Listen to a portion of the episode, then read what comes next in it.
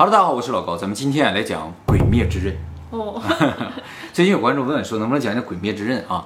那咱们就讲讲呗，是吧？《鬼灭之刃》啊，是现在在日本特别火的一部漫画啊，据说在其他地方也一样火。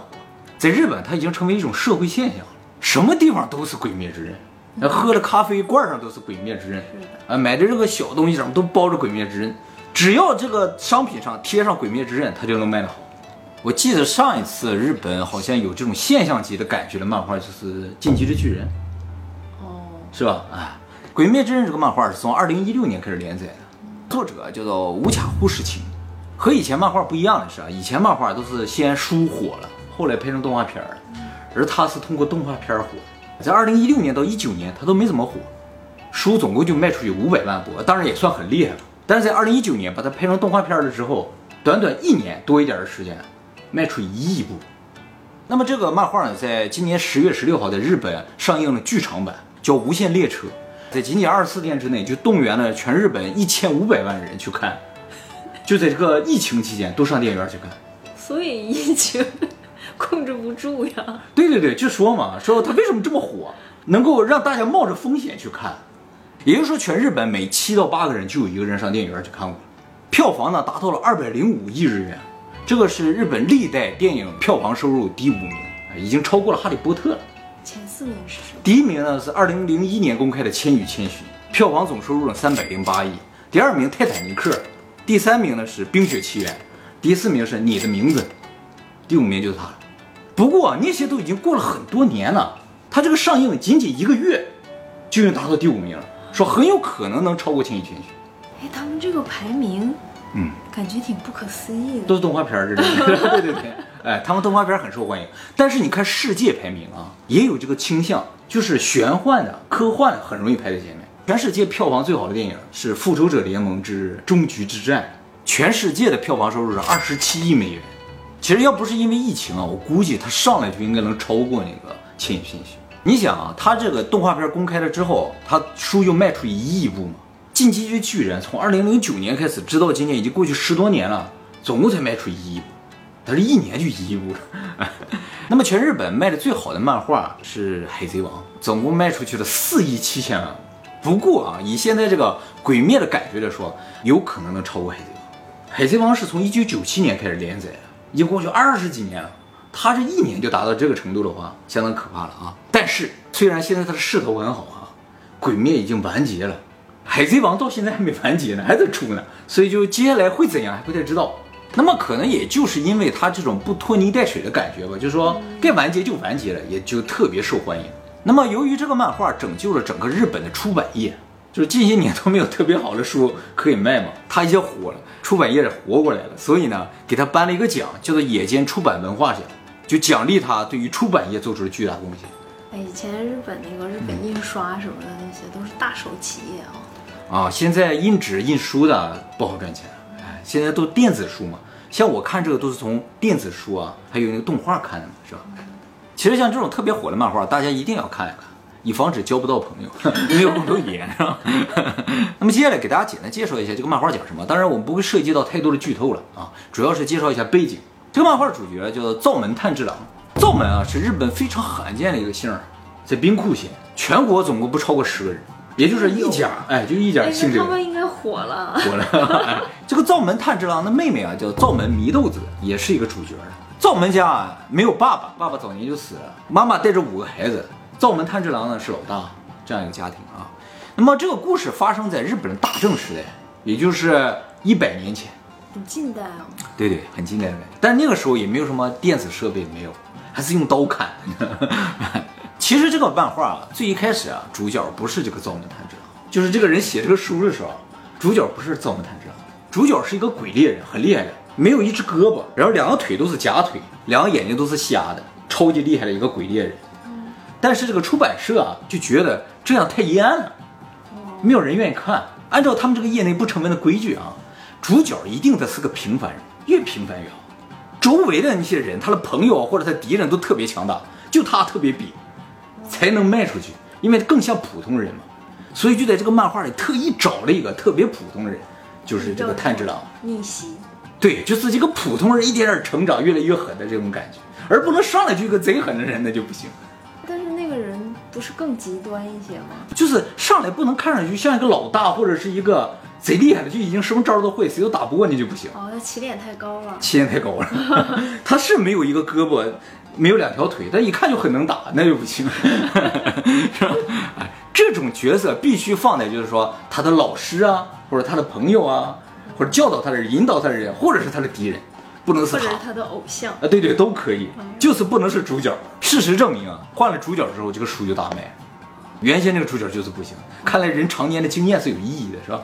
哎，那么这个灶门炭治郎全家啊，住在深山里面，然后把树砍了之后烧成炭，卖炭为生。炭治郎这个人有一个特异功能啊，就是鼻子特别好使，哎，能闻出来鬼的味道，或者是一些人们正常闻不到的味道。那么有一天呢，这个炭治郎回家的时候啊，就突然闻到了血腥味，跑回家发现全家都被鬼吃了。唯一存活的就是他的妹妹也变成了鬼。那么这个漫画里的鬼啊，从形象上来说的话，特别像日本的就正常的他们传说中的鬼，而属性上呢，特别像欧洲的吸血鬼或者僵尸。比如说特别怕阳光，只能晚上出来，咬了你你就变成鬼。对，咬了你你也变成鬼。但其实哈，和吸血鬼有一个不一样，不是所有的鬼咬了人人都会变成鬼，里边只有一个鬼咬了人他会变成鬼，就是这个故事里的鬼王啊，叫做鬼舞十五惨啊。这个鬼舞十五惨啊，是平安时代的人，比大正还早1000年。比如说这个鬼舞十五惨已经活了1000多年了。鬼舞十五惨在平安时代的时候是一个贵族家的孩子，从小呢体弱多病，医生看了他之后呢，觉得他活不过20岁。那么后来这个无惨岁数越来越大之后啊，渐渐逼近20岁了，马上就要死了，能用的药他都想用一用。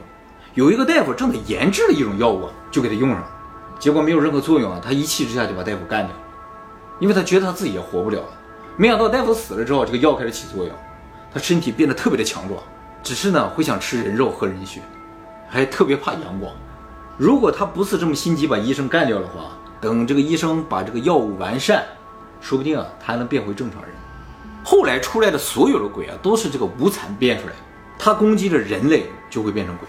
虽然所有的鬼都是无惨制造的，但是呢也不是说所有的鬼都听他的，因为鬼原先也是人嘛，他变成了鬼，有些人就恨他，和他对抗的啊，还有一些鬼呢在研究人怎么能变成鬼，说不定进而能把鬼变成人，想找到这个方法啊。要想知道如何把鬼变成人，最重要的一步呢，就是采取到无惨的血，因为所有鬼的身体里其实都有无惨的血，但是普通鬼的身体里无惨的血比较少，最好直接能采到无惨的血，但是无惨太强了，无法靠近了。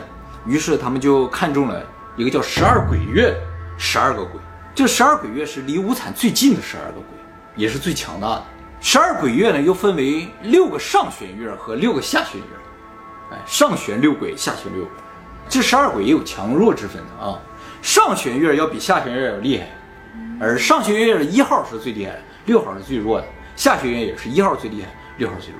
这个号写在他们的眼睛里，眼睛里有号的就是12鬼月，也是最厉害的鬼。哎，应该有麦之容一些眼镜的吧？应该有，看你是几号，是吧？一般都是1号。要买肯定要买1号啊。当然，不光鬼有等级啊，这个杀鬼队也是有等级的啊。在这个故事里边，和鬼对抗的叫杀鬼队。杀鬼队啊，普通人总共分为10个等级，甲乙丙丁戊己庚辛壬癸。刚进队的都是鬼级的，哎，升，最后升到甲级的。在这个甲级里边，还有9个最厉害的人，称为9个柱。这9个柱呢，分别是水柱、虫柱、岩柱、阴柱、霞柱、炼柱、蛇柱、风柱、岩柱。这9个柱里边最厉害的呢，其实就是岩柱，它也是年龄最大的一个。那么这9个柱呢，因为他们使用的功夫不一样，又分为就5个流派，分别是水之呼吸、岩之呼吸、风之呼吸、岩之呼吸、雷之呼吸。炭治郎不是水之呼吸？对对，炭治郎是水之呼吸。那么要想成为柱啊，有2个条件，一个呢必须是甲等。第二个呢，就是你必须杀过弦月的鬼。那弦月的鬼死了之后还有别人替代上来，柱也是一样，死了就有新的柱替代上来。当然，除了杀了弦月的鬼之外，你杀了50个鬼以上也有可能成为柱。好，接下来给大家介绍一下这9个柱啊，也就是这个漫画里边最核心的9个人啊。水柱富冈义勇，21岁，身高1.76米，69公斤，生日2月8日。他的招式呢叫水之呼吸。也就是水之呼吸这一派里最厉害，他使用的水之呼吸啊，总共有11个招式，11个型。水之呼吸其实正常的话10个型，但是这个柱呢自己会，就是像自己的绝技一样大招。那不教给别人，教你也学不会。你得自己研发出自己的招。这个富冈是整个漫画里最受欢迎的角色，比那个炭治郎还要受欢迎。13岁就加入鬼杀队，19岁就成为了水柱。好，第二个虫柱，虫柱叫蝴蝶忍，是个女性的啊。18岁，身高1.51米，体重37公斤，瘦啊。生日2月24日啊。她特别喜欢看我们的频道。对对对，为什么呢？至于为什么，大家可以去查一查。他的招式啊叫虫之呼吸，是从水之呼吸派生出来，有个叫花之呼吸，又从花之呼吸派生出来叫虫之呼吸。哎，他的姐姐是练成花之呼吸的，是上一个柱，他是9柱当中唯一一个不能用刀砍死鬼的一个柱。不过他也有刀，只是他刀砍不死鬼。他是怎么消灭鬼啊？是靠毒，他在刀上涂上毒，然后一砍鬼就死了。哎。也就是说，他战斗实力可能是9柱当中最弱的，但是对于9柱来说的话，可能是最重要的一个角色。他的进攻方式和其他人不一样。哎，好，下一个阴柱啊，阴柱叫羽随天元。这个人呢，23岁，身高1.98米，体重95公斤，生日呢是10月31日啊。他的爱好呢是和老婆一起泡温泉。他总共有3个老婆。哎，这个羽随家是一夫多妻制。只有他们。啊，对对对，他家原先是忍者世家，从小呢就受到父亲的严格训练。家里总共有9个孩子，由于父亲过于严格，死了7个，是被他父亲虐死的，练死的。为什么他父亲这么严格呢？是因为他这个家世啊要衰败了，他父亲有点着急，所以训练就特别严格。那这种训练肯定会衰败呀。所以大部分孩子都练死了，就他和他的弟弟活了下来。他的招式叫阴之呼吸，是从雷之呼吸派生出来的。这个人特别喜欢浓妆艳抹，把自己打扮得特别的花哨，但其实是个大帅哥。因为他家是练忍术的嘛，所以他的听力特别好，光通过声音啊，就像眼睛一样能看到敌人。不过呢，他在9个柱当中属于战斗力比较弱的。羽帅，因为他的攻击啊需要时间，他需要计算一下敌人在什么位置上，然后计算一下敌人弱点才能攻击啊。但一旦攻击还是很强大的，只是速度比较慢。所以在9柱当中，它属于辅助攻击型，不是攻击是主力的啊。下一个岩柱火焰的焰堂，名字呢叫炼狱性兽狼，20岁，身高1.77米，生日呢5月10日，喜欢看歌舞伎和相扑。他呢是火之呼吸家的这个世家的长子，全家从几千年前就开始练火之呼吸。他的父亲原先也是岩柱，所以从小也受到严格的训练。不过呢，他母亲死了之后，父亲就开始酗酒。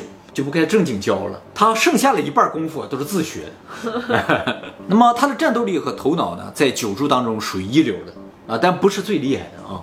好，下一个很特别的炼柱，名字呢叫甘露寺蜜梨啊，是个女的，19岁，身高1.67米，生日呢6月1号啊，喜欢做饭。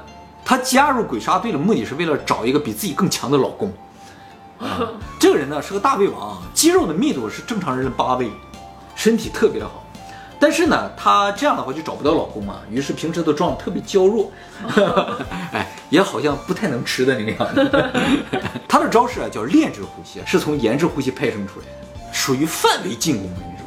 她的攻击力也在刚才那个阴柱之上，哎，她比那个阴柱1.95米的阴柱能打。不过呢，她属于比较无脑的那种，没有什么谋略，就是特别能打。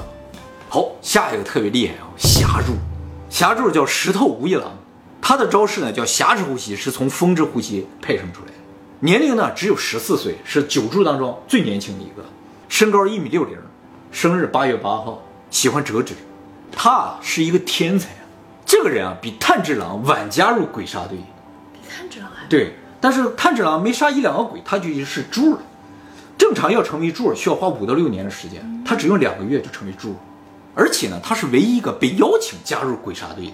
剩下都是自告奋勇说我要加入鬼杀队，我要杀鬼。他不是，他不想加入，人家给他请来的。为什么请他呢？是因为他的祖上是狠人，他祖上是练矢之呼吸。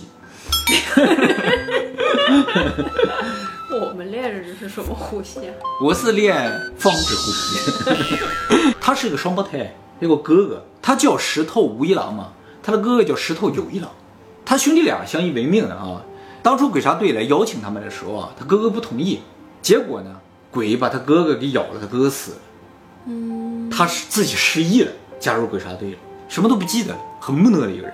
后来在战斗之中，渐渐开始回想起以前的事情，就变得很牛了。霞之呼吸总共7招，第七招是他自己是大招啊，这招最大的特点就是敌人看见他的时候，他的动作非常的慢，但是一旦看不到就像光一样快，就是他杀敌于无形之中，敌人都不知道自己已经死了，所以整体感觉特别像 SCP-173 雕像，就你看他他就不动，你没看到他就来攻击你那种。蛇柱名字呢叫伊黑小巴内，21岁，身高1.62米，体重53公斤啊，生日呢是9月15日，喜欢写诗和发呆。他的招式叫蛇之呼吸，是从水之呼吸派生出来的，蛇就跟水一样。他的攻击力和头脑在9柱当中能进入前3。下一个更厉害，风柱啊，风柱啊名字叫做不死川石迷，身高1.79米，体重75公斤，生日11月29日啊，喜欢养甲虫。他的招式呢叫风之呼吸啊，他最厉害的地方其实不是他的招式，是他的血液。在这个故事里面描述有些人啊有吸血，这个血特别稀有，鬼特别喜欢喝一个吸血人的血，顶吃100个普通人，差那么多哎，所以鬼都在找一些吸血的人。而这个不死川啊，属于吸血中的吸血，就是鬼如果闻到了他血的味道，就会醉了，哎，失去战斗力了，所以他特别厉害。而且呢，他也全身都是伤嘛，就是因为这个，他是被人越伤越重越厉害，他的血液就弥漫出来了，鬼就不行了，他就可以杀死鬼了。是这样一种攻击方式，那他可以自己啊，也可以。他这种血腥味的迷幻作用啊，是上旋鬼都无法抵抗的，哎，就是最厉害的鬼都挡不住。好，最后一个最厉害的岩柱，名字叫做悲鸣与行鸣，年龄呢27岁，身高2.2米，体重130公斤啊，岁数最大，身材最大的，力量也最大的啊。生日呢8月23日，喜欢吹奏8尺。他是所有9个柱，也就是所有杀鬼队里边最厉害的一个，头脑也厉害，战斗力也强，指挥能力也是一流的。他以前在寺庙里边是一个僧人啊，他照顾一些孤儿。有一天啊，有个鬼来吃小孩，有个小孩就为了保住自己的命，就说你别吃我告诉你其他小孩在哪。这个鬼就去吃了4个小孩。行明发现了一个鬼之后，就和这个鬼殊死搏斗到天亮，最后边救活了一个小女孩。村民赶来了之后，发现小孩都死了，就问这个小女孩发生了什么。小女孩说这个人变成了怪物，她说了这么一句话，村民就以为说这个行明啊他变成了怪物，是他杀了这些小孩，就把他抓起来判死刑。这个行明被判了死刑之后呢，被鬼杀队背后的老大给救了。从此之后呢，行明就特别讨厌小孩，哎，他有这样的心理阴影，你知道。那么接下来就给大家介绍一下鬼杀队背后的老大。鬼杀队虽然有各种能打，但他们都是打手，后面有一个大哥的。这个大哥是一个家族啊，叫产屋夫啊，是一个贵族。这个产屋夫啊，其实也是无惨的祖家。也就是说鬼还有杀鬼队来自一家。事情是这样的，就是在1000多年前啊，日本有这么个贵族叫产屋夫，非常有实力，非常有钱，甚至都可以动摇法律，能救了死刑囚吗？这家出生了一个孩子就叫无惨。这个无惨呢，从小体弱多病，然后说活不到20岁，后来呢治疗了一半变成了鬼，把医生也杀了。从此这个家族就受到了诅咒。这个诅咒呢，就是这个家里所有的孩子活不过30岁。起初他们家并不知道为什么会有这个诅咒，后来上寺庙里问了一个得道高僧嘛，那个僧人告诉他说，你们家出了一鬼，不消灭这个鬼，这个诅咒就无法解除。为了保住你们家的香火，你们需要娶神族家的女儿来延续你们家的香火，不然你们家很快就灭门了。从此1000年来，这个家族就不断的和神族家通婚，然后生孩子，继续他们家的这个产业，组织杀鬼队去杀鬼，目的就为了杀死无惨。神族真的神族，其实这个所谓的神族就是，僧侣家的孩子啊。在日本僧侣是可以结婚、可以有孩子的。哎，现在产屋夫家是97代当主、97代掌门人，23岁，叫产屋夫耀哉。现在这个产屋夫家总共也就7个人，他和他老婆还有5个孩子，这5个孩子的4个是女儿，只有1个儿子，所以这个儿子就是98代当主。他也活不过30岁。对，到30岁必死。他都已经跟神族通婚了，跟神族通婚只能保住他的血脉，要想解除这个诅咒，必须干掉无惨。那么这个产屋夫家第97代传人耀哉啊，本人非常不能打的，但是呢，家里特别有钱，而且他有一个特别的能力，就是洗脑的能力，他可以控制人心，这很厉害，对，超级厉害。美国动漫里面最厉害的都是控制人脑，对。所以呢，他也是杀鬼队的最高指挥官、最高领袖。就是你听他讲话，你就会变得特别有斗志。那么杀鬼队呢，还是有工资的，因等级不一样，工资是不一样。最低等呢，就是鬼等，1个月才20万日元。那个年代，嗯，对，相当高了是吧？嗯、这个产物夫家相当有钱啊。啊，就他们家给发，他们家给发。五彩是永生的吗？感觉上应该是永生的，他都活了1000多年嘛。那他咬出来的鬼呢？这个不知道，没有具体说，感觉上是永生的，因为就一直不会死。但是他们需要吃人肉和人血来维持自己的体力。那有一天没有人了之后，他们死了，可能就会死吧。哎，就像我们需要吃动植物来维持生命一样，他们需要吃人了。杀死鬼呢，只有2个方法，一个呢就是用特制的刀砍掉他们的头，还有一个方法呢就是用日照，他们怕日照啊。这一点就特别像僵尸或者吸血鬼，是吧？关于吸血鬼呢，以后我们会专门做影片给大家讲解啊。这个漫画里边，鬼死的时候都有濒死体验，在这个濒死体验的过程中，你就能了解到这个鬼他为什么会变成鬼，为什么会变成这样的鬼，他都经历了什么。他回顾自己的一生嘛，你就知道啊，其实鬼啊，他也是很可怜的，他可能只是一个小孩子，或者是一个体弱多病的人，也不是什么十恶不赦的人。他也是被人咬的。对对对，哎，啊，还有一点就是在这里边，鬼特别讨厌藤花。理论上，你只要躲在藤花里，鬼是不会伤害你的，他不敢靠近。但你出来的话，你就完了。他们还用藤花把鬼圈在一个地方进行练习，杀鬼练习。骂脏话不好用是吧？骂脏话不好用。这里边的所有的招式都叫呼吸啊。什么呼吸什么呼吸啊，这个感觉和瑜伽有点像，哎，就是通过呼吸来营造一种精神力，然后通过精神力，对对对对，成为鬼杀队员，也就是成为鬼猎人之后啊，会给你专门打造一把刀，而且呢会给你套衣服，背后写个灭字，还给你配一只乌鸦，这跟哈利波特有点像。炭治郎通过考核了之后啊，就开始杀鬼嘛。其实他刚一开始杀鬼，直接就到了咱们家楼下浅草吗？啊，对对对，到那块儿，在那儿他碰到了五彩，哎，所以那些最牛的鬼都在我们家附近，要小心呐、啊。那是鬼门吗？上野是鬼门吧？啊、对，上野是鬼门，但很近呢，就在那个地方。这漫画为什么这么火呀、啊？这个呢，也是现在日本研究了一个课题，就说为什么这个漫画就火了？其实我觉得啊，它和现在很多火的剧有很多类似点，比如说啊，都是以神话故事为背景，《指环王》《复仇者联盟》。哈利波特、权力的游戏，包括你在看的《榴莲》，人家叫琉璃啊，差不多了，是吧？那哆啦 A 梦也是有一些玄幻，有一点啊，一个科幻的感觉，是吧？哎，那么关于日本神话呢，以后我们也会专门做影片给大家讲解啊，很有意思啊。还有一个呢，就是这个漫画里讲到的血统，这个也很重要。嗯，就是像《权力的游戏》里边都是讲血统嘛，家族嘛，对不对？你是什么族的？你是什么帮的，你是什么家庭的，哎，这个特别的重要。第三个呢，就是打仗必须得用刀，现在不愿意看用枪的。你权力的游戏也都是狂砍的，骑士这个里边都武士用刀的，哎，中国人的仙侠嘛也都用刀的，用仙法呀，啊，用仙法也行啊。还有一个呢，就是故事里边啊，必须敌中有我，我中有敌才行，好人坏人不能分得太明显。你像这个故事之所以成功啊，就是他的妹妹是鬼，他带着他的妹妹这个鬼去杀鬼，他既得杀鬼也得救鬼，哎，这种纠结在里边都有。这个漫画最特别的一个地方，我觉得就是它有女性主角。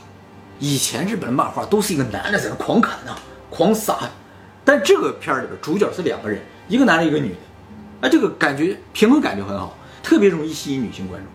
就因为这个，有人怀疑这个作者无卡忽视情啊是个女的。无卡忽视情长什么样没人知道，是男是女都没人知道，只知道31岁戴个眼镜。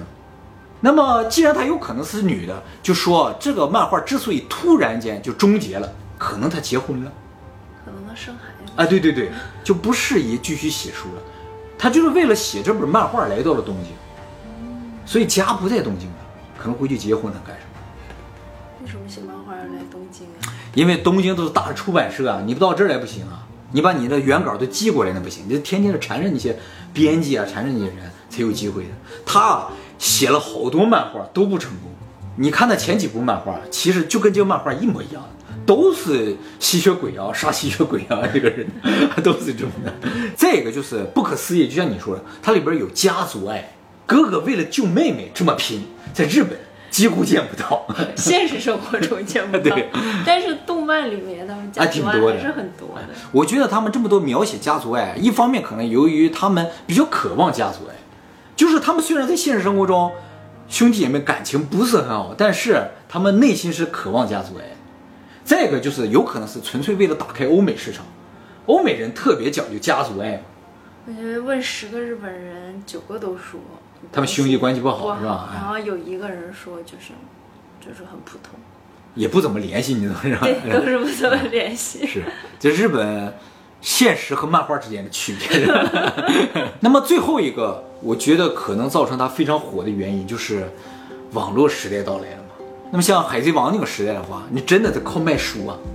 现在卖的都不是书了，都是电子版了。有个手机，你在哪都能看到漫画，甚至看到动画片嘛。也就是说，它应和了时代嘛，尽早的出了动画片，不是等火了才出了动画片。所以整体感觉它具备了火的所有条件。就是这个动漫，我看起来不热血，特别。你没看完，到后面打的可热血了。就是他内心的独白太多了。一开始是这样的，这个作者有解释为什么开始那么漫长。他说人啊要变强是需要花时间的。我看他在这儿半天都不懂，对，砍了10都砍了一集嘛，对不对？他讲了好多内心的独白。对，就是说想让你知道这个非常弱的炭治郎是如何一点点变强的，后来就没那么多废话了，见面都是砍的。那我还是继续把它看完。不，你要不看的话就没朋友。